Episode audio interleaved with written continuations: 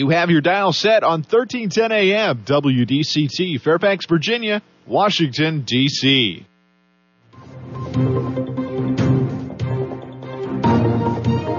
워싱턴과 미국, 그리고 세계의 흐름을 짚어보는 라디오 워싱턴의 시사 토크쇼. 워싱턴 전망대.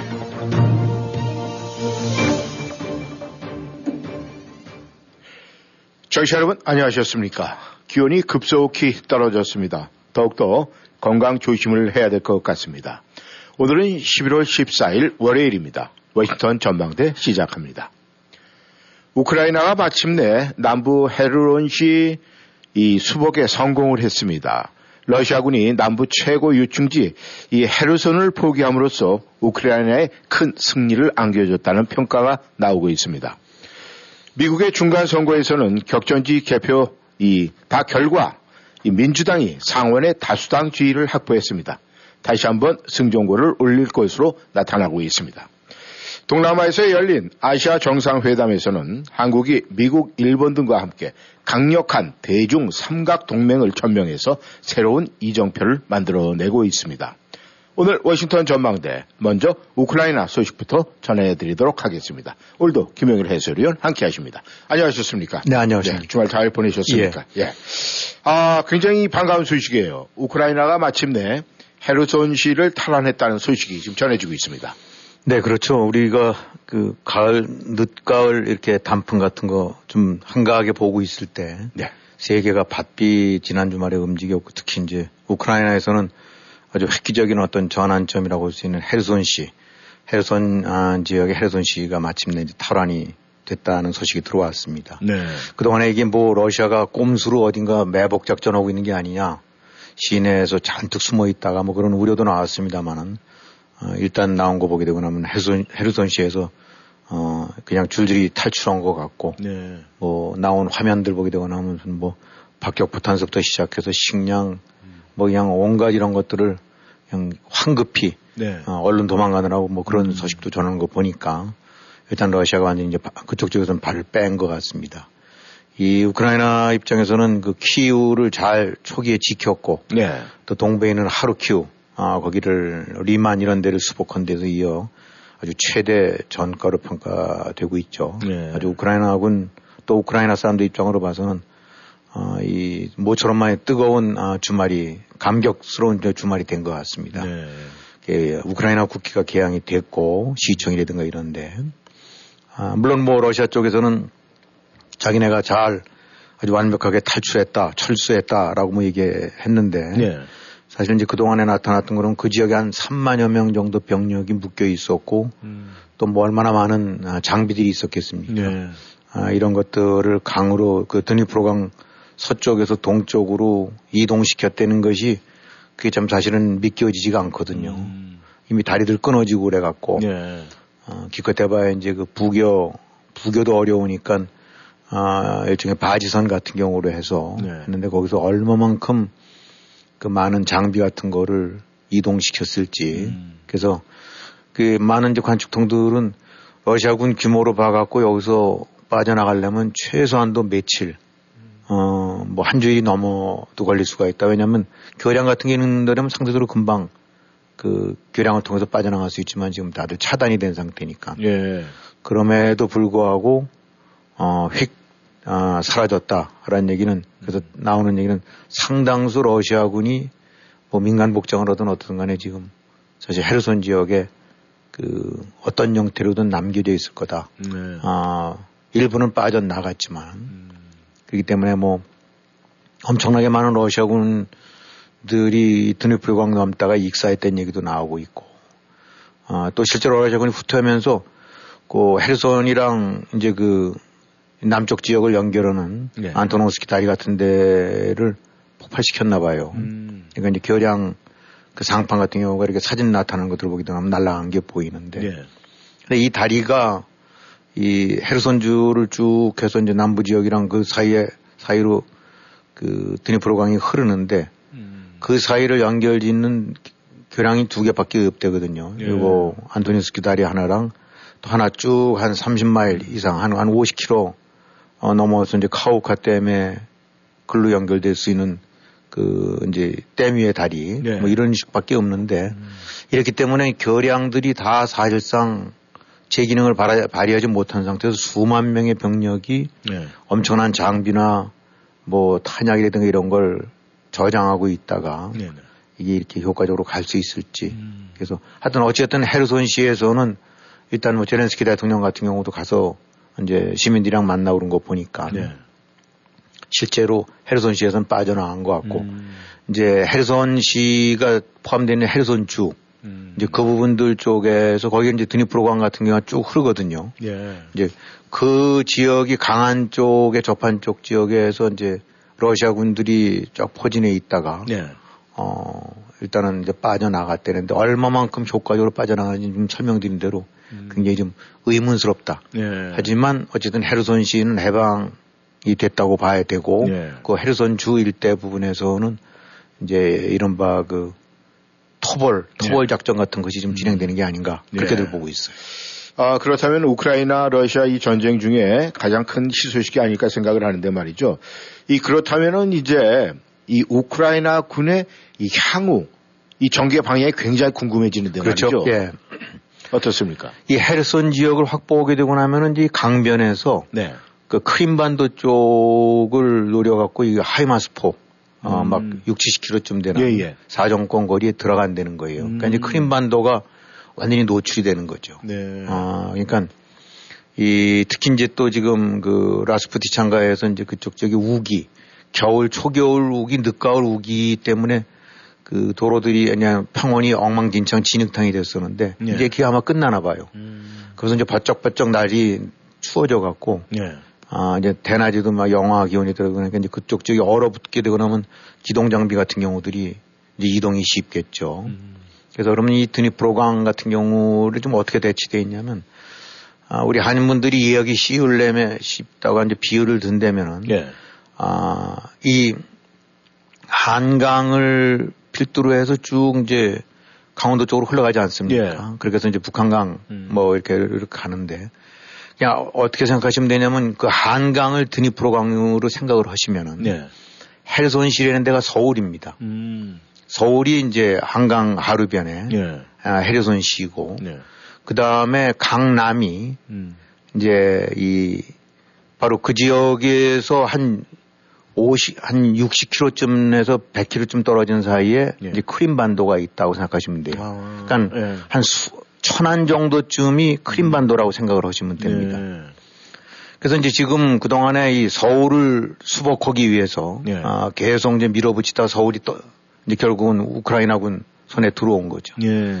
그러다 보니까 이제 이 강남과 강북을 연결하는 데가 아까 말씀드렸던 그 안토니우스 다리 하나, 음. 그 다음에 또 하나는 한 50km쯤 저쪽 상류 쪽으로 해갖고, 네. 그러니까 예를 들어서 양수리 정도쯤에 아, 댐이 하나 있다고, 양평댐 하나 있다고 생각하시면 돼요. 음. 이제 거기밖에 없어요. 음. 아, 그래서 이제 좀 우크라이나군 입장에서는 헤르손, 즉 서울을 수복했기 때문에. 네. 그 다음에 이제 강을 건너서 강남으로 해서 이제 밀어붙여서 가려고 하는 겁니다. 네. 그러니까 그동안에 이제 러시아군은 바로 강남, 즉 뭐 반포라든가 이런 데 쪽에 강 남쪽에서 네. 쭉 진지를 구축해 갖고 지금 이제 우크라이나군이 건너오는 거를 막게끔 음. defense line을 형성해 놓고 있는 거죠. 네. 근데 이제 여기서 제일 중요한 점 하나는 그동안에 이제 러 우크라이나군이 굉장히 그 승기를 잡았던 것이 바로 이제 미국 등에서 지원한 이런 장거리 포들이거든요. 예, 예. 이 하이마스 포 같은 경우가 이제 이른바 강북 강변에서 쏴대면은 음. 저기 천안 몸미쳐 있는 데까지 해서 크림반도까지 갈 수 있다는 얘기예요. 네. 그러니까 이제 크림반도가 그동안에는 러시아가 2014년에 병합해서 완전히 자기네 땅라고 음. 붙박이를 하고 거기가 바로 우크라이나 침공하는 데 있어서 남부 쪽 지역의 중요한 보급 기지이자 통로였는데 네. 그게 이제 흔들흔들 위기에 음. 빠지게 된 거죠. 그래서 이제 이 상태라고 하면 이제 어떻게 이제 과연 우크라이나군이 진공을 할 수 있겠느냐. 일단 이제 얼핏 생각하는 거는 강북에서 바로 반포쯤 해당되는 바로 거기서 강 건너로 네. 이제 그걸로 진격을 해서 거기가 가장 주력군이 모여 있다고 생각을 하는데 음. 지금 나오고 있는 보도들을 보게 되고 나면은 즉 러시아군이 그 강남에서 쫙 그 한강변을 따라갔고 네. 아, 거기 이제 막강한 방어선을 삼중 방어선 뭐 구축해 놓고 있다고 하는데 지금 나온 소식을 보게 되고 나면 저쪽 인천쯤 해당되는 지역에 네. 아, 그쪽에 이제 바로 강을 건너게 되고 나면은 아, 그쪽 지역에 아마 이제 국립공원 비슷한 데 갖고 한적한 데가 있나 봐요. 네. 거기를 지금 우크라이나군이 도하를 했다는 거예요. 음... 그러니까 강 북에서 바로 반포 쪽으로 건너가는 것이 아니라 예. 인천쯤에서 또 우회로 한 거죠. 음. 그걸로 해서 그쪽에 이제 반도가 있다는데 네. 그 반도가 일단은 대충 비어 있었던 것 같아요. 러시아군 입장에서는 아마도 바로 넘어오겠지 일로. 음. 그래갖고 그냥 반포 쪽에 딱 defense line을 설치해놨는데 그게 아니라 인천 에서 강화도 쪽쯤 되는 데서 쭉 에둘러 갖고 네. 그쪽에서 지금 뭐 3개 여단 정도가 건너왔대요. 네. 이렇게 되고 나면은 아, 우크라이나군이 어, 물론 주력은 바로 강북에서 어, 러시아군과 이제 맞 대치하고 있지만은 네. 하나의 기동군이 음. 서쪽에서 쫙 해서 막강한 이제 또 다른 기동군이 그걸로 측면 공격을 할 수 있다. 음. 아, 이렇게 되고 나니까 러시아군 입장으로 봐서는 까딱 잘못하다가는 반포에서 이 defense line 하고 있다가 배후에서 찔릴 수 있는 음. 쭉 글로 넘어왔던 그 우크라이나군이 바로 반포 뒤로 가갖고 거기서 네. 이제 러시아군을 칠 수 있는 그런 전략적인 우위를 아마 음. 확보했나 봐요. 네. 그리고 이제 무엇보다도 지금 러시아군이 그동안에 병력이라든가 미사일 이런 부분이 이제 많이 그, 그 이제 떨어져갖고 애를 먹고 있는데 음. 아, 특히 이제 공군 인력 같은 경우가 제공권을 많이 상실했나 봐요 그 지역에서. 예. 그러니까 이제 아, 바로 근접전이 아니라 강을 두고 혹은 원격에서 벌어지는 그 포병전 음. 또 미사일전, 음. 공군 이제 전력 이런 것들이 동원되기 때문에 러시아군 입장으로 봐서는 많이 열세 있는 것 같아요. 예.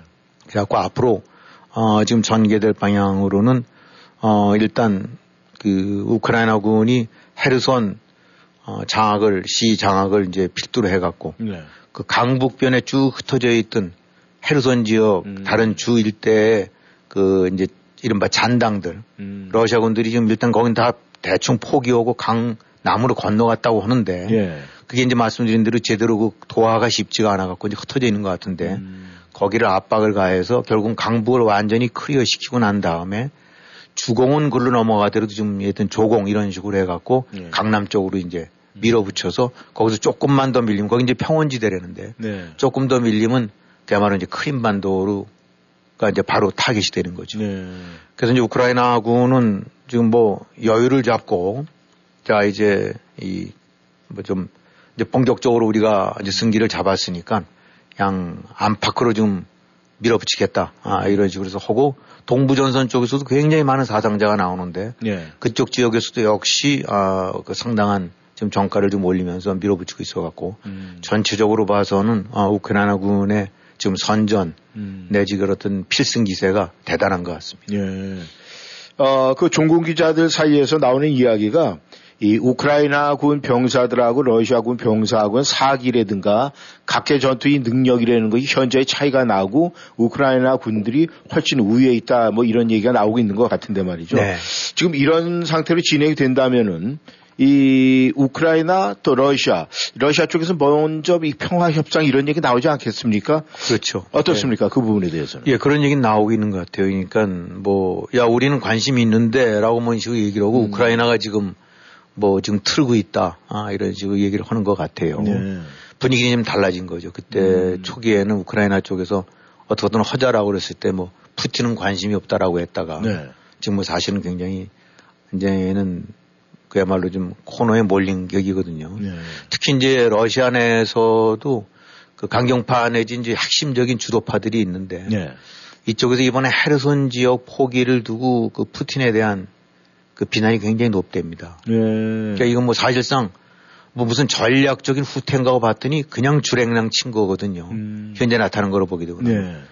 어, 왜냐면 그래서 우크라이나군도 뭔가 매복이 있다. 저게 위장 작전일 거다. 음. 그렇게 쉽게 헤르손을 누을 리가 없다. 네. 왜냐하면 전략적 요충지인데. 네, 네. 근데 결과적으로 그래서 뭔가 있으려니 있으려니 했더니 알고 봤더니 진짜 도망간 거네. 음. 꽁지가 빠져라고 도망가고 그냥 정신없이 도망갔네. 네. 이렇게 나타나다 보니까 도대체 푸틴 너 지금 왔더라는 얘기가 나오고 너 지금 뭐하고 있는 거냐. 음. 어. 뭐 지난번에 이 저 크림반도 저 크림 대교 거덜났을 때도 그랬고 네. 뭐 전부들 보니까 자꾸 지금 코너로만 몰리는데 그러니까 지금 푸틴 입장으로 봐서는 강제 징집 동원령에 이어서 지금 이번 헤르손 그 후퇴가 아, 굉장한 그 타격을 주고 있는 국내적으로 이제 입지가 네. 약화되고 있는 이러다 보니까 이제 자꾸 이제 평화 협상 얘기를 흘리는 것 같아요. 네. 근데 이제 우크라이나 입장으로 봐서는 지금 응할 리가 없죠. 음. 지금 밀어붙이고 뭐 완전히 우길승천의 기세인데 네. 여기서 지금 섣불리 할 이유도 없고 그러니까 크림반도 탈환하고 돈바스 지역 다 탈환하고 어 그래서 뭐 우크라이나 뭐 국방부 쪽에서 나온 얘기는 내년 가을쯤이나 한번 얘기 꺼내볼까 한다. 음. 아, 라고 하는 얘기 우리 지금 급할 게 없다. 예. 아, 양쪽 수복 또 뺏겼던 영토 다 빼앗고 난 다음에 예. 그때 뭐쯤이나 얘기할까 지금으로 봐선 그 얘기할 단계가 아니라고 나니까 내년 가을이면 1년 뒤인데 예. 아, 이제 그건 일종의 그 심리전이겠죠. 음. 그러니까 우리는 그런 생각 없어. 그러니까 하긴 우크라이나 입장으로 봐서는 러시아가 핵이라든가 뭐 이런 걸 쓰지 않는다고 했는데 그러면은 서방 측이 잘만 지원해주고 나면 지금 그야말로 그냥 기세를 올리면서 밀어붙이는 거고. 네. 무엇보다 이번 헤르손 지역 탈환이라는 거는 어딘가 이제 자꾸 이거 수렁에 장기 수렁에 빠지는 게 아닌가라는 서방 측이 지원해 주면서도 네. 계속 교창 상태가 계속되고 나면 이건 밑빠진 독 아니냐라고 했다가 음. 아 헤르손도 떨어졌네. 이제 동부 지역에서도 밀어붙이네 그렇게 되고 나면 야 이건 뭔가 우리 지원이 아 기능을 하나 보다. 네. 아 그런 그 그런 어떤 효과를 줄 수 있는 거죠. 그러니까 이런저런 측면에서 지금 우크라이나 입장으로 봐서는 굉장히 이제 그 칼 자루를 진 예. 입장이 되는 것 같고 그래서 그동안에 이제 젤렌스키 같은 경우도 푸틴이랑은 절대 얘기 안 하겠다라고 했다가 뭐 얘기는 할 수 있는데 예. 영토 완전히 회복 음. 그다음에 전쟁 피해 배상하고 예. 전범 범죄들 다 처벌하는 거를 테마에 저 토픽에 올리게 되고 나면 음. 우리가 뭐 평화회담 같은 건 얘기해 볼 수 있다라는 거니까 일단 입지가 좀 달라진 거죠. 음. 아. 근데 하여튼 여기서 이제 조심해야 될 거는 미국이라든가 서방국들이 야, 이제 이만하면 됐다. 뭐 이런 식으로 해서 함부로 그 우크라이나를 다시 또 압박을 가하면 안 되는 거고 음. 실제로 이제 그런 분위기는 있을 수가 있어요. 네. 뭐 에너지나 이런 것들 때문에 뭐 우리 살림이 적었는데 언제까지 우크라이나 뒷돈만 되냐라는 식으로 네. 아 이제 유럽 쪽에서 일부 서방국들 나올 수 있는데 어쨌든 그래도 분위기는 우크라이나가 결정해야 되고 아, 우크라이나에 대한 지원은 계속 간다. 음. 아, 이런 식의 이제 분위기는 나오고 있는 것 같아요. 그러니까 네. 전체적으로 봤을 때 아, 향후에도 음. 아, 이 우크라이나군의 진공 내지 영토 회복에 대한 압박 작전은 음. 계속 힘을 받을 것 같고 어, 현재로 봐서 러시아군이 뭐 2, 30만을 완벽하게 이 정비시켜 갖고 재충전시킬 만한 여력은 없는 것 같고 음. 푸틴의 입지는 확실하게 약해진 것 같고 네. 어, 서방 측들이 그래도 힘을 얻은 것 같고 이러다 보니까 앞으로 어떻게 장기적으로 어떻게 될지 모르지만 현재로 봐서는 꽤 그래도 뭐처럼 아주 바람직하고 음. 그 손뼉을 쳐줄 만한 아, 환호할 만한 그런 상황이 지금 우크라이나 쪽에서는 전개되고 있는 것 같아요. 네. 아, 결국 러시아에서는 국가적인 망신, 그 다음에 이 푸틴, 이 동반 추락했다는 그렇게 우리가 이해를 하면 될 것 같은데 말이죠. 아, 우리 미국 국내 소식 좀, 좀 알아보겠습니다. 이 미국의 이제 중간 선거 결과가 지금 속속 나오는데 말이죠. 네. 이 상원에서 민주당이 이제 완전히 다수당을 확보했다는 이런 소식도 있는데 지금 결과가 좀 어떻게 지금 나오고 있습니까? 네, 그동안에 이제 뭐 48대 49 민주당 이런 식으로 해서 왜냐하면 접전 지역이 아직 투표 안 끝냈다가 네. 아, 주말 중에 이제 네바다에서 아, 민주당 상원의원이 맨 처음엔 뒤지다가 네. 90몇 프로까지 뒤지다가 나머지 이제 개표해서 완전히 뒤집어 갖고 네. 어, 네바다에서 승리를 했어요. 그래서 50석이 됐습니다. 네. 그러니까 이제 산술적으로 50석이면 50대 50이지만은 아, 상원 이제 저기 부통령이 상원의장이기 때문에 네. 캐스팅 보트를 줄 수 있기 때문에 음. 어, 다수당 지위를 확보를 한 거죠. 네. 그러니까 이제 일단은 50대 50은 그러니까 다수당 지위는 확보가 됐고 네. 이제 나머지 지금 조지아가 12월 달에 이제 결선 투표를 다시 하게 되는데 네. 어, 거기도 뭐 약간 간발의 차이로 좀 민주당 후보가 앞섰는데 네. 여기서 역시 민주당 후보가 이긴 데는 이제 51대 49로 뭐 아주 확실한 음. 다수당이 되는 거고 네. 설령 거기서 지더라도 어, 지금 현재와 같았던 선거 전과 같은 지위는 확보가 됐으니까 네. 민주당으로 봐서는 아주 큰 승리를 했다고 봐야 되겠죠. 네. 음, 그 다음에 이제 또 하원 같은 경우도 네. 참 이번에 너무 또 예상을 많이 벗어난 건데, 아, 뭐 대부분의 언론들이 다 상당한 규모로 해서 공화당이 밀어붙일 거다. 그래서 상원도 넘볼 수가 있고, 네. 하원 같은 경우도 2, 30석 혹은 3, 40석 차이 정도쯤으로 해서 어, 확실한 우위를 점하면서 달성이 될 거다라고 했는데 지금 마지막 개표 결과 나오는 거 보게 되고 나면 지금 그 차이가 크지 않은 것 같아요. 네. 그래서 뭐 미국 여러 언론마다 각자들 이제 그 예상치들 내고 있는데 네. 지금 435명에서 과반 수령은 218명이거든요. 예. 그러니까 218석을 얻은 당이 어, 이제 하원에 그 과반수 정당이 되는데 예. 지금 나오고 있는 거는 219대 216 음. 혹은 220대 215 예. 이런 정도로 나오고 있어요. 음. 그러니까 만약 219대 216이라면 218석에서 한 석 더 얻은 거. 음. 그러니까 정말 불안한 승리죠. 네. 어, 이 혹 하원 의원들 중에서 일부 무슨 유고 사태가 생긴다거나 음. 아니면 뭐 당내에서 어떤 이견들이 있어 갖고 의원들 중에서도 생각이 다를 수가 있거든요. 그렇죠. 그럼 218표를 얻어야 되는데 음. 한두 명만 이탈해도 까딱하면은 이게 결과가 달라질 수 있는. 네. 어, 그러니까 이런 정도쯤으로 해서 공화당 입장으로 봐서는 현재로 봐서는 상원은 이제 놓쳤고 네. 어, 하원은 잡았다고는 보지만은 그야말로 그냥 불안한 승리. 음. 어, 그러니까 승리는 승리라 하더라도 굉장히 불만족스러운 어, 아슬아슬한 승리죠. 그러니까 네. 민주당으로 봐서는 이런 중간 선거 때 이 정도 결과가 나온 게 한 60여 년 만에 처음이라는데 네. 사실 아 여러 가지 뭐 코로나도 남아 있고 무엇보다도 경제난, 인플레, 물가 뭐 이런 것들 때문에 그냥 그 현직 대통령이나 정부 입장으로 봐서는 완전히 그 아주 집중 포화를 당할 수밖에 없는 음. 굉장히 불리한 여건이었는데 네. 어, 그럼에도 불구하고 어, 민주당으로 봐서는 기대 이상의 엄청난 선전을 했다. 음. 어, 그러니까 뭐 바이든이 그냥 어깨에 이미 팍팍 들어가 있는 것 같아요. 네. 그래서 시, 지금 뭐 시진핑 만나고 있다는데 음. 시진핑 만나면서도 이제 그 아주 목에 힘을 꽉 주고 네. 이 사실 아, 대통령이라는 게 안에서 선거에서 그냥 완전히 초토화되고 나면 음. 바깥에 나와서도 만날 때 미연이 안 쓸 거 아닙니까? 그렇죠. 네. 아, 근데 그냥 뭐 마침 상원이 이렇게 되고 음. 어, 하원에서 이렇게 되고 나니까 아, 단단하구나. 음. 근데 그만큼 그러면 대외 정책이든가 밖에서 나왔을 때 목소리에 힘이 실리죠. 네. 그래서 그런 측면에서 지금 바이든 정부는 음. 그야말로 휘바람을 불고 있는 것 같아요. 네. 그런데 이제 공화당 입장에서는 반대로 말이죠. 이 트럼프 전 대통령의 등판이 뭐 정말 입김 때문에 졌다 뭐 이런 얘기도 지금 나오고 있는데 아, 김 의원님 이번 이 중간 선거 표심 어떻게 생각을 하십니까? 네, 먼저 선거가 끝나고 난 다음에 어떻게 이런 결과를 나왔느냐, 네. 누가 어디를 지지했고 뭐 이런 얘기들 이제 항상 분석들이 나오죠. 네. 그래서 이제 뭐 그런 류의 이제 어떤 표성향 같은 거 하게 된다고 하면 그냥 이제 공통적으로 나오고 있는 것이 여성들이 음. 특히 이제 고학력 고소득층의 많은 여성들이 엄청나게 많이 어, 투표에 임했고 또 민주당 지지 쪽으로 기울어졌다. 음. 뭐 이런 얘기들도 나오고 네. 특히 이제 젊은 층들 20대들 음. 예, 보통 뭐 젊은 층들이라는 게 대체로 어디든지 보면 리버럴 쪽이 많죠. 예. 보수 쪽보다는. 근데 이 지난 한 30년 사이에 가장 아, 높았던 그런 것 중에 하나가 될 만큼 투표율이 적극적이었나 봐요, 20대들이. 네. 그래서 특히 이제 이 뭐 펜실베니아라든가 네바다나 아리조나, 조지아 같은 음. 아주 경합 지역들. 네. 그런 데 쪽에서 크리티컬하게 막 그 민주당이랑 공화당이 붙은 지역에서 특히 음. 젊은 층들이 많이 나와 갖고 음. 민주당 지지 쪽으로 어, 그 표를 던졌다. 네.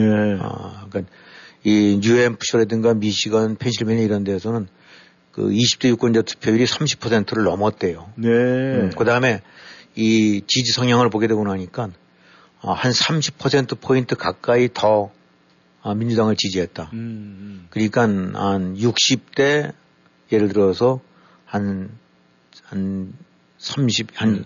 32. 음. 요 정도쯤으로 해서 60%포인트가 음. 민주당을 지지하고 32 정도가 공화당을 지지하는 거니까 아주 음. one side하게 아, 공화당 쪽이 지지가 많았다. 네. 그러니까 민주당이 이번에 이제 이런 선전을 하게 된 거로는 아, 가장 괄목할 만한 거는 여성 유권자들이 이제 낙태든가 이런 네. 거에 대한 반대 아, 이런 것들이 이제 많이 작용을 했고 네.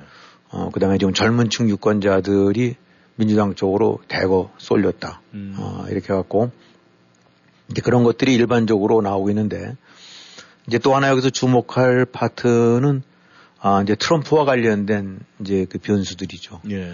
이 사실 이번에 이제 트럼프 전 대통령 같은 경우가 당연히 이제 뭐 저 2024년 출마한다라는 걸 전제로 해갖고 음. 이 중간 선거 때 그 자신의 이제 세력을 최대로 강화시켜갖고 아, 공화당을 완전 장악하고 그거를 기세로 해서 이제 대통령 후보가 돼갖고 다시 한번 그 이제 민주당이랑 이제 도전을 하려고 지금 마음 먹고 있는데 예. 그래서 중간 선거의 primary 과정에 깊숙이 관여를 해갖고 이른바 이제 트럼프 kid들, 음. 트럼프 추종 세력들을 아, 많이 등장을 시켰거든요. 예. 뭐 그 중에서 상당수가 또 그 당선이 된 사람들도 많지만은 예. 아, 이번에 나타난 결과를 보게 되고 나면 그 의외로 트럼프 추종 세력들, 트럼프의 이제 그 지원을 입어갖고 트럼프 그 스피커 노릇을 했던 세력들이 많이 이번에 그 배척을 당했다. 음. 상원 선거 또 하원 선거 때 네. 이런 때들 많이 해갖고 아, 그래서 그 당시 이제 아마 기억들을 하실 텐데 민주당 쪽에서는 트럼프 키드들 쪽이 오히려 공화당 후보가 되기를 더 원해갖고 네. 왜냐하면 더 쉬워진다라고 이제 생각하는 음. 거니까 역시 이제 그런 전략 네. 같은 것들이 은근히 작용했다고 보는 거죠. 음. 그러니까 트럼프 추종 세력들이 공화당 내에서는 경쟁력이 있을지 모르지만은 음. 본선 경쟁력은 떨어진다. 예. 왜냐하면 앤티 트럼프 특히 중도 세력들 같은 경우가 등을 돌리는 사람들이 많기 때문에 네.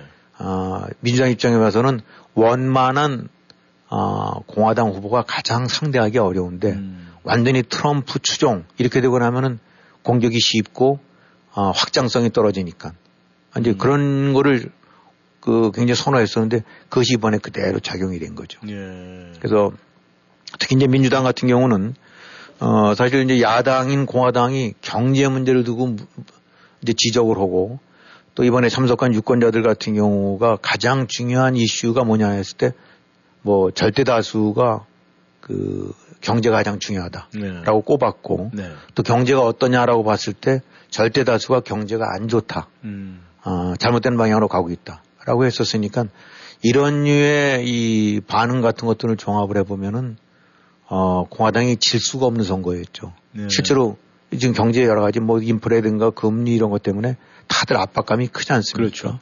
그러니까 이 일종의 이제 국정 심판과 같은 것이 중간 선거기 때문에 음. 야 이거 너무 힘들다 살기 이런 부분은 고스란히 아 이제 공화당으로 갈 수 있는 표였는데 이런 이제 아젠다로 밀어붙여서 그것이 잘 작동할 수 있으라고 기대해서 음. 큰표 차이로 뒤집을 수 있다고 본 거죠. 음. 근데 여기 등장한 것이 이제 트럼프 변수.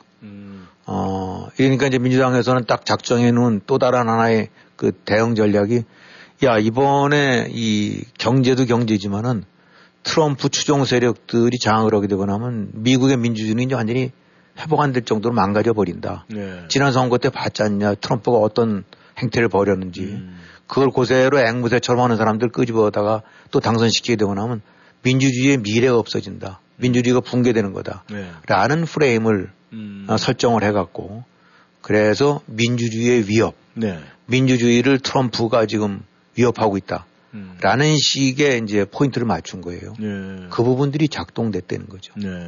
그러니까 한편으로는 경제로서는 분명히 마이너스 요인이지만 음. 바로 트럼프 세력의 기승, 트럼프의 아, 표면 부상 이런 부분들이 많은 중도 내지 아, 보수층 내에서도 눈살을 찌푸린 사람들한테 등을 들리게 만들었다. 네. 네, 그렇게 얘기를 하고 있는 거예요. 네. 어, 그렇다면 이번 중간 선거를 봤을 때, 이 결과를 봤을 때, 이 바이든 대통령 이 재선 등판 어떻게 뭐 실시 될 것 같습니까? 아니면은 유보적입니까? 어차피 그 이번 중간 선거가 이제 바이든 입장에서는 굉장히 기로였더랬죠. 네. 여기에 이제 완전히 그냥 참패로고 나면은 뭐 나이도 있고 음. 중간 선거에서 국정에 대해서 엔티 거부를 한 거니까. 네. 그런 측면으로 봐서는 굉장히 입지도 약화될 수 있는데 네. 이번에 같은 경우는 어떤 경우라서는 바이든이 가장 큰 수혜자라고 할 수 있겠죠. 네. 아, 물론 이제 나이라든가 여러 가지 이런 분 요소들이 있, 고또 민주당 당내에서도 어, 역시 주류는 아우 이제 다음 선거 때 바이든은 좀 아닌 게 아니냐라는 음. 인식들이 굉장히 높은 건 사실인데 네. 어쨌든 이번에 중간 선거 그 성적표 굉장히 좋다 보니까 음. 아, 바이든으로 봐서는 굉장히 여유 있게 좀 한번 저울질해 볼수 있는 상태가 된 거고 예. 거꾸로 이제 트럼프 입장으로 봐서는 어, 가장 큰 타격을 입었죠. 음. 그래서 이제 공화당 내에서 나오는 보도들을 보게 되고 나면 이른바 돈줄들, 네. 큰 손들이 계속 지금 곳곳에서 삼삼오에 모여갖고 이거 트럼프 이거 안 되는 거 아니냐 이제는. 음. 어, 이 식으로 해서 지금 벌써 2018년 중간선거 졌지, 2020년 그다음에 2021년 다 졌지, 음. 이번에 또 졌지. 예. 이게 다 트럼프가 그 얼굴 마담으로 나오면서 헐 허물로 인해서 예. 극단적인 그 이런 성향을 보이는 사람들이 자꾸 표면에 등장하니까 공화당의 에, 전반적으로 우호적인 표들이 등을 돌리고 외면하는 거 아니냐. 음. 그러니까 이제 완전히 간판 주자 바꿔야 되는 거 아니냐. 예. 이런 얘기들이 나오고. 그래서 뭐 트럼프가 내일인가 뭐 이제 원래 당초 예정대로 측근들은 말렸지만 이제 아마 대선 출마 선언 비슷하게 하는 거 한다고 나오고 있어요. 네. 어, 일단은 하는 거로 보고 있는데 음. 아마 여러 가지 면으로 이제 코너에 몰리고 그러다 보니까 네. 다시 이제 날 찍어라라는 음. 식으로 어, 다시 한번 이제 전면에 등장하려는 것 같은데 그래서 지금 공화당 쪽에서는 이번 선거 결과가 단순하게 이제 의회의 장악을 어, 놓친 걸 넘어서 네. 다음 이제 2024년을 생각했을 때 음. 이게 진짜 맞는가 네. 아, 이렇게 휘둘리고 이렇게 트럼프에 저거 된 것이 맞는가 음. 과연 그러면 이 트럼프로 어, 백악관을 되찾아올 수 있을까에 대한 아주 중대한 회의가 일어난 거죠. 네. 어, 그러다 보니까 이제 드센티스 같은 플로리다 주지사 같은 경우가 음. 아, 강하게 부상이 되고 있고 네. 뭐 저기 여론조사인가 바로 공화당 의 여론조사에서는 예, 저 트럼프를 제쳤다는 얘기도 나오고 네. 무엇보다도 그 돈줄 큰 손들이 네. 자꾸 이제 딴 데를 좀 쳐다보고 있는 것 같고 네. 뭐 이런 상태니까 어차피 지금 공화당에서는 이제 여러 잠룡들이라고 쓰는 사람들이 있죠. 네. 드센티스가 가장 이제 대표적인 거고 마이크 펜스 부통령이 있고 네. 또 그다음에 니 케일리 같은 전 유엔 대사 네. 사우스캐롤라이나 주지사도 있고 그다음에 이 또 그 여기 우리 버지니아 주지사 예. 영킨 영킨 예. 영킨 같은 경우도 어 사실 상당히 음. 예, 잠룡 중의 하나로 이제는 거론이 네. 되고 있어요. 네. 왜냐하면 이제 그 영킨이 지난번 그 버지니아에서 검 저기 주지사직을 거머쥐었던 게 여기가 이제 사실은 바이든이 이겼던 지역이란 말입니다. 네.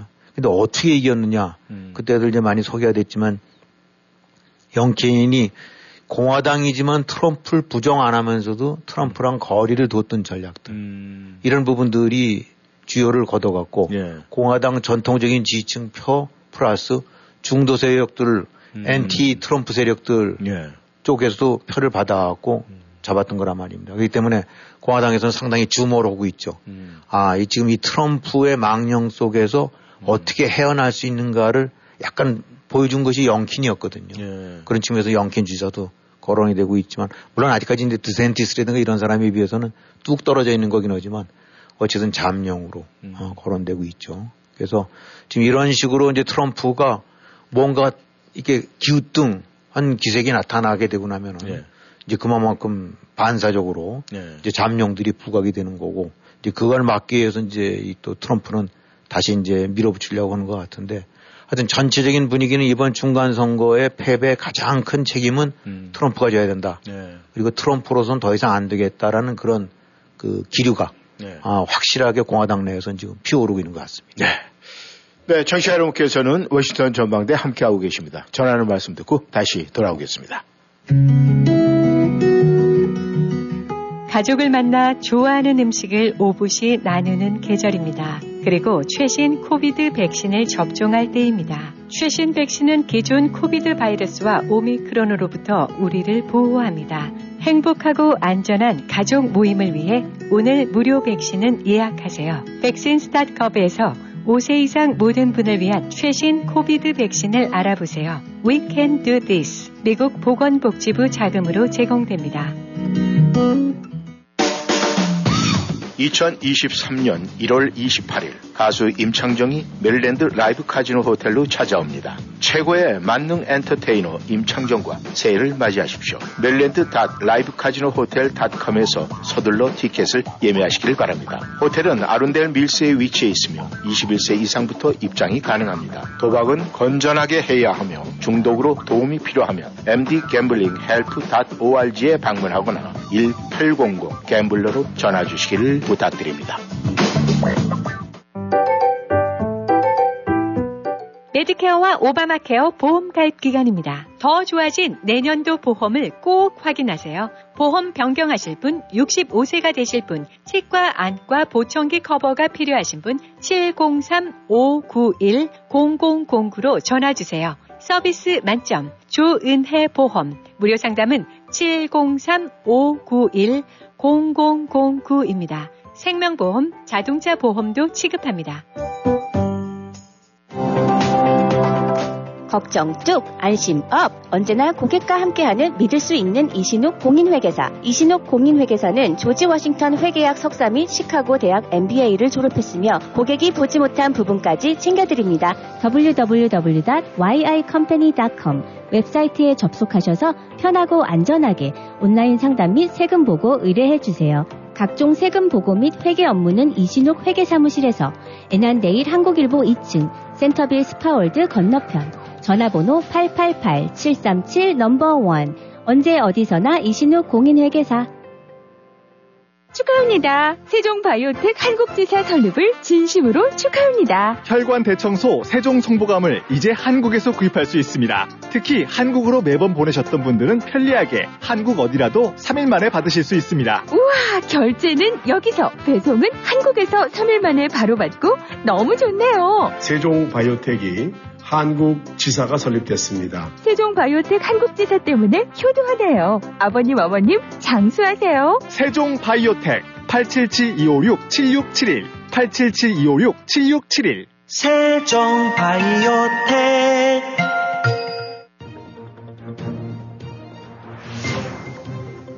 여러분은 지금 라디오 워싱턴 그리고 미주경제 신문 대표인 김용일 해설위원과 라디오 워싱턴 콘텐츠 본부장 이구순이 진행하는 워싱턴 전망대를 함께하고 있습니다.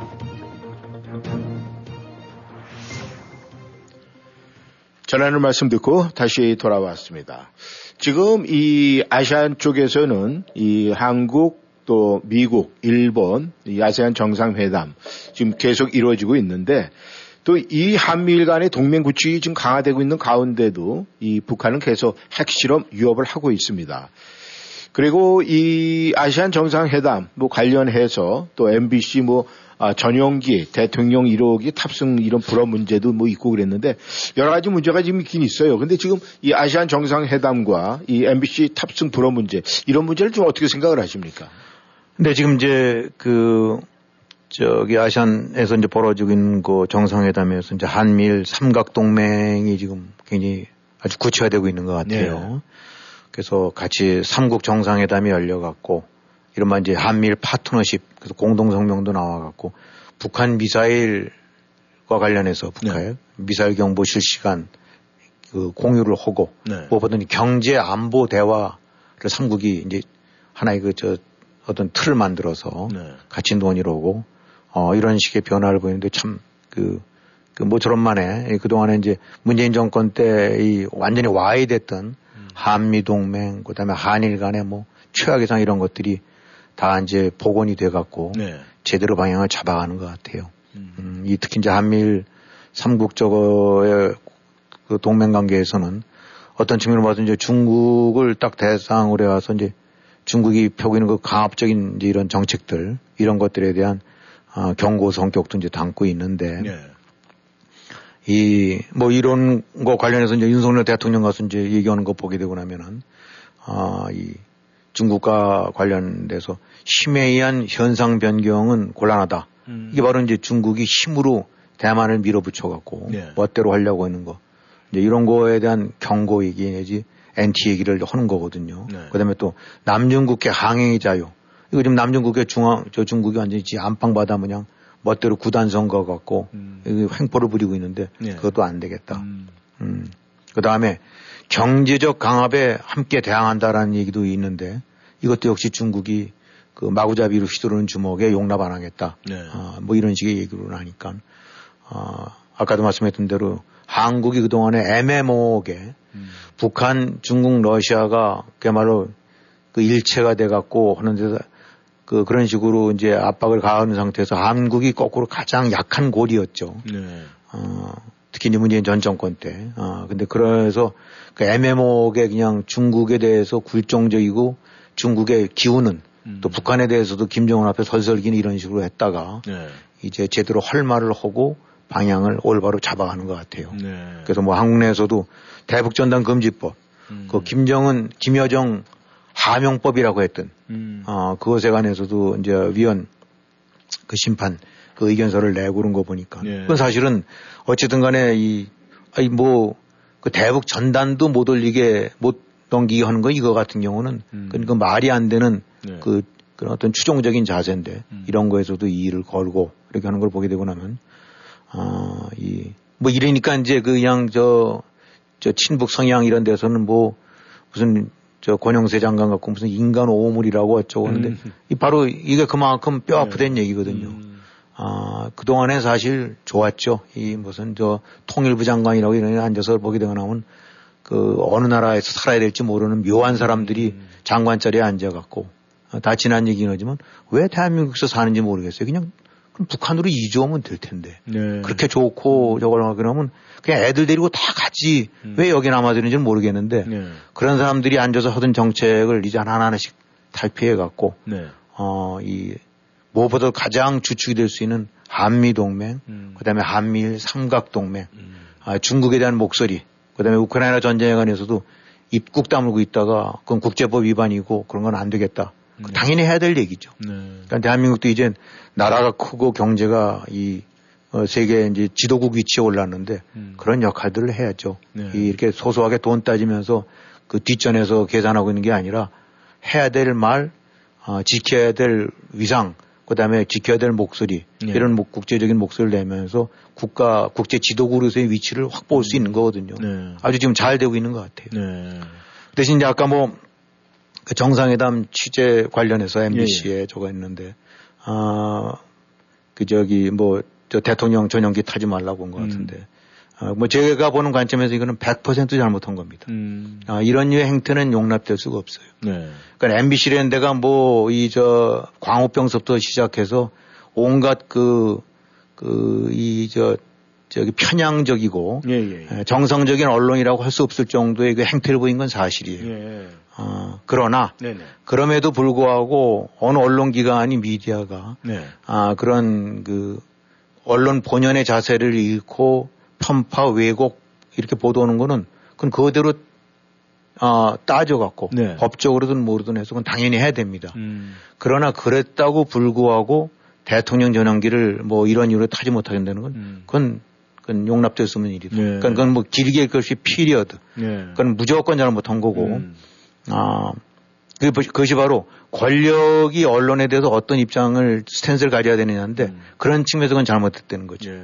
그러니까 이 권력은 함부로 그 언론의 자유, 표현의 자유를 제한해서는 안 된다. 음. 그건 권력에서 나오는 것이 아니라 국민에서 나오는 국민의 여론, 국민의 힘으로 판단해야지 아, 이 그런 식으로 해서는 안 된다는 측면으로 봐갖고는 명백하게 잘못된 거다. 음. 그러니까 우리가 예를 들어서 이제 서해 공무원 같은 경우 사건 그 다음에 아 강제 북송 사건 이런 거 같은 경우 지금들 쭉들 뭐 국정원장 뭐 이런 식들을 조사받고 있지만 맨 마지막에 몸통이 당연히 대통령 전 대통령일 거라고 음. 보는 거 아닙니까? 네. 근데 그와 마찬가지로 이번에 MBC 같은 취재부로 네. 어, 누가 결정했는지 누가 기한했는지 모르긴 하지만 음. 이것도 최종 책임은 대통령이 될, 져야 될 일이에요. 네. 이런 문제가 대통령의 제가 없이 될 일이 없다 보니까 음. 그 점에 관해서는 지금 윤석열 대통령이 방금 전에 했던 대로 이 안보 외교에 관해서 음. 아주 올바른 방향을 잡고 네. 제대로 된 정책을 펴고 있는 거는 아주 그 높게 평가되고 지지를 받아야 될 일이지만은 이 취재 문제에 관해서 이런 결정을 내는 거는 음. 100번 사과를 하고 어, 원위치 시켜야 됩니다. 네. 이런 부분에서 좀 대통령이 좀 좀스러워 보이면 안 되는데 아 그래도 이 지도자들, 대통령들은 이 화면에 비치는 이 포스를 보면은 뭔가가 나오는데 이번에 그 아시안 정상회담 딱 보니까 이 저 바이든 대통령이라든가 이 기시다 총리보다 윤석열 대통령이 포스가 훨씬 더좀 나아 보이더라고요.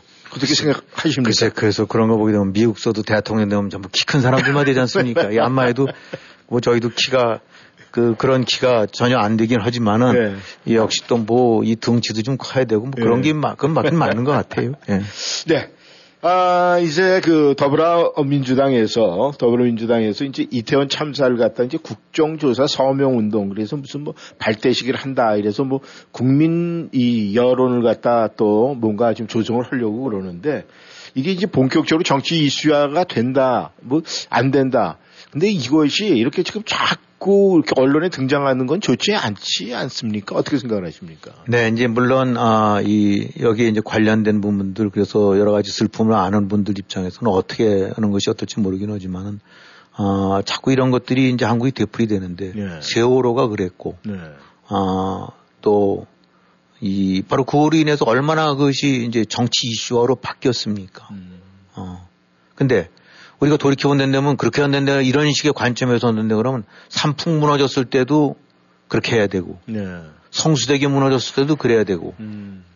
이게 어떻게 이런 사건 자체가 사건으로 끝나고 네.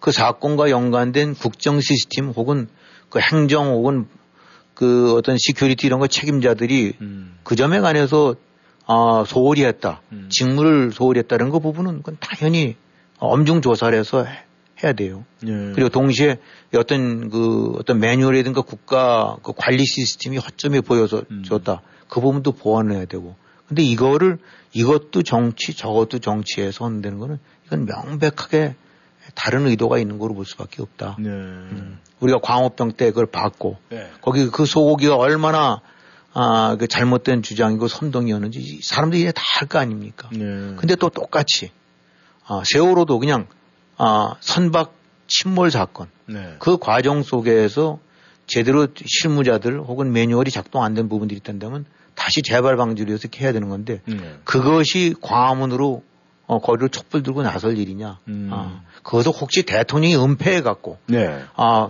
건지러 가는 거를 가지 말라고 했다든가 아니면 뭔가 명백하게 국가 권력이 그거를 은폐하거나 아, 뭐할 만한 의도가 있었고 그런 것이 드러났던데 모르긴 하지만 네. 그는 이거는 정책인 목적으로 하고 있는 건 선동의 일환이라고 봐야 되겠죠. 네. 그러니까 이것도 역시 광우병 때 세월호 때 재미 봤던 음. 아 그런 이제 그런 무리들이 예. 또 다시 자꾸 그걸 이슈화 시켜갖고 예. 이렇게 하자는 건데 예. 지금 사실 냄새는 나죠 자꾸 음. 아그 지금 이제 이재명 대표 같은 경우 지금 사실 뭐 대장동권으로 해갖고 그 한 한 발짝 한 발짝씩 좀 목줄이 지어오지 않습니까? 예. 뭐 방탄 저 하느라고 국회의원도 됐고 음. 또 방탄 때문에 대표도 됐는데 음. 그거로서도 막지 못할 수 있는 것이 이 형사적인 이제 범죄 혐의가 소명이 되고 나면 네. 그건 못하는 거거든요. 네. 그럼 이제 왜 자꾸 이 무슨 꺼진 불 적어듯이 자꾸 뭐 사람들에서 무슨 추모 공간 만들자 뭐 촛불 하자라고 하는 부분들이 네.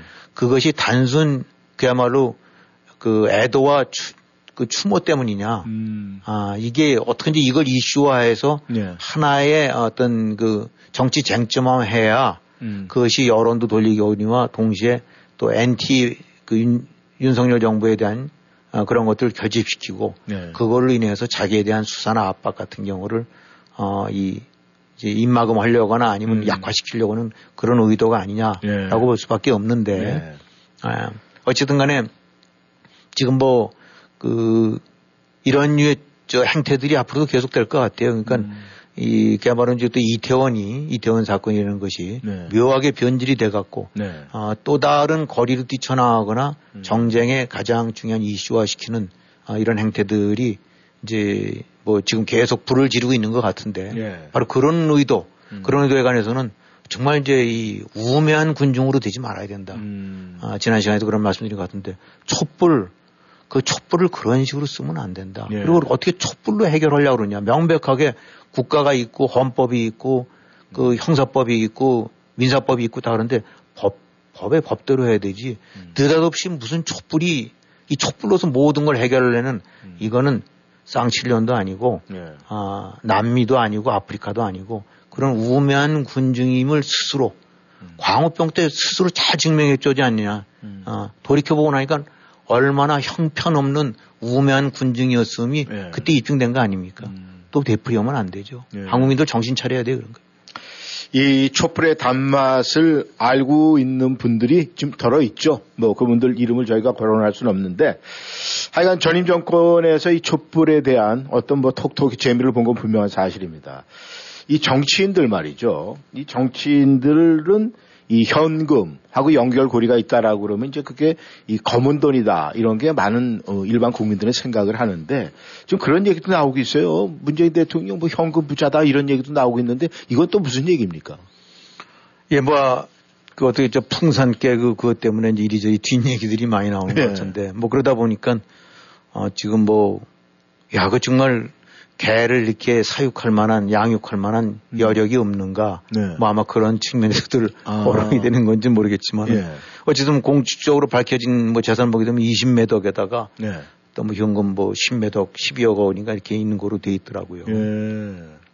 뭐다 뭐 변호사도 지냈고 뭐 높은 자리에 있었던 양반이니까 음. 뭐다 저기 이리저리에서 모은 거겠죠. 뭐 다른 거에 있겠느냐만은 예. 어쨌든 간에 이제 지금 초점들은 야, 그 200 몇만 원 무슨 개사육비 얘기도 나오고 그래서 도로 그 저기 내쳐서 그냥 그 풍산께 내보냈는데 예. 그 정말 대통령은 어떻게 뭐 그 이렇게 저기 예우를 받길래 지금 음. 그야말로 궁에서 그런 건가 그러는데 예. 이 지금 사실 한국 같은 경우가 전직 대통령에 대한 예우가 막 세계에서 최고 수준이라고 하네요. 우리는 잘 몰랐는데. 음. 근데 또 또 좀 특이한 거내 주목할 거는 한국의 전직 대통령들 많지 않습니까? 예. 근데 뭐 무슨 퇴임 때 이 저 이제 저기 유죄 같은 그런 그런 그저 저 기소를 당했거나 예, 예. 그다음에 이제 탄핵이든가 이런 소위 사고를 다 겪었기 때문에 예. 그 제대로 된 연금이라든가 규정대로 되는 게 받는 사람이 없대요. 네. 오일, 오직 유일하게 문재인 전 대통령만 받는 됩니다. 어. 올곧게 있는 걸 다. 네. 근데 뭐그 지금 연금이라는 것이 재직 때 95%를 받는다니까 음. 이참 좋은 자리죠. 아, 그래갖고 아, 월 한 1,400만 원 정도 받는다는데 예. 대통령이 이제 그 하다가 지내 대통령 지냈던 사람이 이제 또 사망하고 난 뒤에도 예. 유가족들도 뭐한 70%가 이렇게 받게 된다는데 음. 자, 어쨌든 1 1,390만인가 1,400만 원 정도 받는데 이 돈은 음. 그 세금을 안, 안 띈대요. 음. 보통 국민들 같은 경우는 다 연금 그 세금 띄지 않습니까? 그렇죠. 당연히 띄죠. 어, 그러니까 연금을 1,400만 원 정도 받으려면 어느 저 보도 나온 거 보니까 요거를 월급자, 월급쟁이들이 어떻게 내야만 나중에 연금을 이 정도 받을 수 있냐 하니까 그 저기 저 월 천만 원 이제 넘게 받을 수 있는 거. 예. 이런 거가 되니까 30년 동안에 예. 그 연금으로 매달 1,100만 원씩 적립하게 되면 이렇게 받을 수 있대요. 음... 30년 동안에. 그러니까 매달 1,100만 원을 적립을 해야만 해야만 이렇게 나올 수 있다. 그다음에 이제 그러면 음. 그러니까 뭐 진짜 엄청난 혜택이라고 음. 할수 있겠죠. 어. 그 미국 같은 경우도 보게 되면 당연히 대통령 전직 대통령들 이해를 해서 월급도 나가고 네. 연금도 나가고 이제 경호 이렇게 되는데 어뭐 미국 대통령 월급이랑 대, 한국 대통령 월급 이제 그걸 떠나서 대통령이 미국 대통령 전직 대통령이 지낸 사람이 사망하게 되고 나면은 음. 어, 그 연금 연금 액수가 2만 불로 쑥 줄어들어 버린대요. 음. 그러니까 이 유가족들 같은 경우는 사실 대통령이 이제 지냈던 사람이 사망하게 되고 나면 사실상 혜택이 없어져 버린 거나 다름없는데 음. 한국 같은 경우는 그렇지 않다는 얘기죠. 음. 그러니 한번 따져보세요. 그냥 월 1,400만 원 정도 받고, 어, 양산인가 그 사저 질 때 그 옛날 그 보도 보게 되고 나면 국고에서 막한 40억 원인가 지원한 것 같고 음. 그 다음에 경호 뭐 병, 경호원들 머무는데 네. 그것도 몇십억 들어갔고 음. 그러니까 이렇게 된다고 나면은 그 다음에 뭐 대통령 되고 나면 연금 받는 거 이외에 뭐 의료비라든가 뭐 이런 거다 음. 무료죠. 그 다음에 통신비에 뭐 이렇게 저 수행 인력 같은 경우 지원 인력 같은 거다 음. 거저 나오죠. 어, 그 다음에 항공기라든가 이런 거 뭐 타는 거 다 지원되고 음. 이게 뭐 최소한의 품위 유지 정도가 아니라 네. 그야말로 그냥 대박이 터지는 거죠. 음. 어, 그러니까 지금 그렇게 따져본다고 하면 아무 일 안 해도 월 1,400만 원 가량을 받고 음. 득실득실 경호원이 60, 뭐, 그 당시 저기 퇴임 때 또 이렇게 나온 거 보니까 60몇 명인 것 같아요, 경호 인력이. 그 앉아서 다 지키죠. 음. 그 다음에 온갖 그 이 지원금들 나서 갖고 생활에 사실 생활하다 보면 먹고 사는 거 쌀값이 아니라 이리저리 그저 뭐 움직이고 뭐 이런 경비들이 많이 드는 거 그렇죠. 아닙니까? 그렇죠. 네. 그런 거 다 지원되지. 이런 상태인데 250만 원 때문에 이렇게 탁 하면서 어, 그 몇 년간 길러왔던 그 반려견을 탁 그냥 내보내 버린다. 음. 그 사람들 반려견 기르고 그럴 때 그 뭐 어디 그 그런 거 따집니까? 그리고 음. 사실 그 정말 내 가족과 다름없이 하고 그러는데 이렇게 탁 쳐내서 네. 어 이렇게 내칠 수 있다. 음. 그러면서도 이제 설명은 이 전임 대통령이 그동안에 이 개들 저거 퇴임하고 난 다음에 얼마나 많은 양육비 부담을 줬는데 그 국민들 고마워야 되지 않겠느냐라고 얘기를 한다는데 참 듣고 보면 기가 막히죠. 그러니까 네. 그 정도 월급에 그 정도 국가에서 혜택 지금도 받고 있고 앞으로도 받을 사람들이 음. 그 개사육비 이런 것들 때문에 하루 하루 아침에 내치고 외면한다. 아, 이 참 겉으로 봐선 대체로 문재인 대통령 전 대통령이 아주 뭐 그 온화하고 그런 느낌들을 갖는 걸 얘기하지 않습니까? 이번에 보게 되니까 싸늘하고 무서운 사람 같아요. 네. 말 조심해야 될 것 같습니다. 이 풍산개나 진돗개는 말이죠. 어, 어디 바깥에 이제 데려다 놓으면은 집을 찾아간다고 하는데 그렇다면 이 풍산개 똑똑하거든요. 네. 그러면 이 풍산개 만약에 지금 다른 데로 가면은 북한으로 갈까요? 아니면 양산으로 갈까요? 글쎄 뭐 저한테 큰 돈을 내기를 하라 그러면 조심해야 되겠지만은 네. 풍산개 입장에서 많이 기분 나쁠 것 같아요. 차라리 네. 차라리 네. 북으로 북으로 갈지는 몰라도 남으로 갈 것 같지 않습니다. 아, 그렇습니까? 그건 뭐 책임 없는 얘기입니다. 네, 워싱턴 전망대 오늘 여기서 인사를 드리겠습니다. 네, 청취자 여러분 감사합니다. 함께 해주셔서 다음 시간에 다시 만나겠습니다. 안녕히 계십시오.